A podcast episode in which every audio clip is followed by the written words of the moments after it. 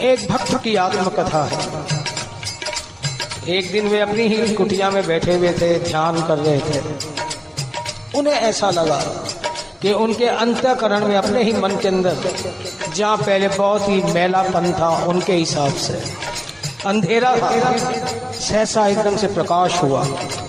उस प्रकाश के अंदर वो देखते हैं कि श्री राधा रानी उसके मन की कुटिया में अंदर आ रही काँप उठा हुआ। कहता है, किशोरी जी, मेरे मन की कुटिया तो मैली है, इसमें अंधेरा है। कहाँ बिठाऊं? मेरे पास तो कोई आसन भी नहीं तुम्हें बिठाने के लिए। किशोरी जी कुछ नहीं कहती। इशारा करती है कि जब तक मैं ना आई थी, तब तक तो अंधेरा था। अब अंधेरा कहाँ?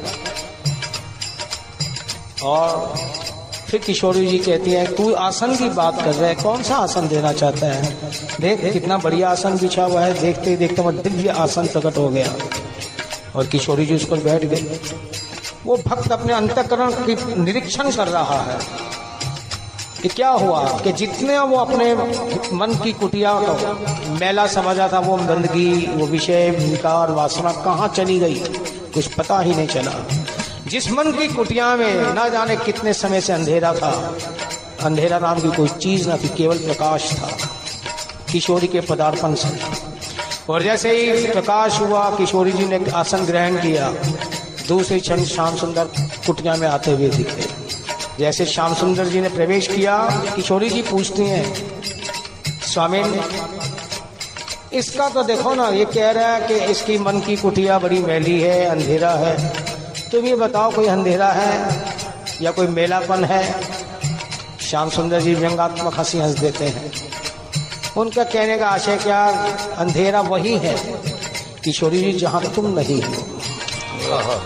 अंतकरण की अशुद्धि, विकृतियाँ, विसंगतियाँ तभी तक है जब तक मन के अंदर भाव का उदय ना हो।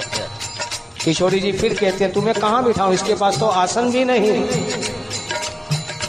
ये कहता है, गंदा आसन, गंदा है मेरा अंतकरण। कहाँ बिठाऊं? श्याम सुंदर कहते हैं, किशोरी जी, मुझे आज पता चला कि तुम्हारे स्पर्श के बाद भी किसी का अंतकरण अपवित्र रह सकता है, मैला रह सकता है। जब तक तुम नहीं हो, अंधेरे भी हैं, गंदगी भी है, विषय, वासनाएँ, विकार भी हैं, लेकिन जहाँ तुम्हारा स्पर्श हो गया, फिर ये सब बातें रह कैसे सकती हैं? क्यों तुम आ तो जाओगे? बड़े देखो मज़े की बात। श्री कृष्ण रस है। लेकिन हमें भटका सकता है। रस विषयों का भी हम उसको रस समझ कर लेने लगे हैं। विषयों का आनंद कोई कम नहीं। लेकिन ये भाव ही हमें बताता है कि कौन सा आध्यात्मिक आनंद है, कौन सा आध्यात्मिक रस है, कौन सा विषयों का है। इसलिए श्री राधा का जो आना कितना ज़रूरी है। बिना भाव के रस टिकता भी नहीं, इसका सीधा सीधा सा अभिप्राय है। और जहाँ मन में भाव आया, रस का काम है वहीं बहना। सीधी सी बात, श्री राधा का पात्रता प्रदान करती है। और बिना पात्र बने, वो भगवतीय रस आ ही नहीं सकता। अगर टेम्परेरी आ भी गया, टिकेगा नहीं। इसलिए भक्त कहते हैं, प्यारे जब मुझे तुम्हारा ही रस लेना है तो क्यों टेम्परेरी क्यों परमानेंट क्यों नहीं? और परमानेंट लेने की कुंजी क्या है? वो है श्री राधा कि वो रस, वो भाव से टिका ही रहे।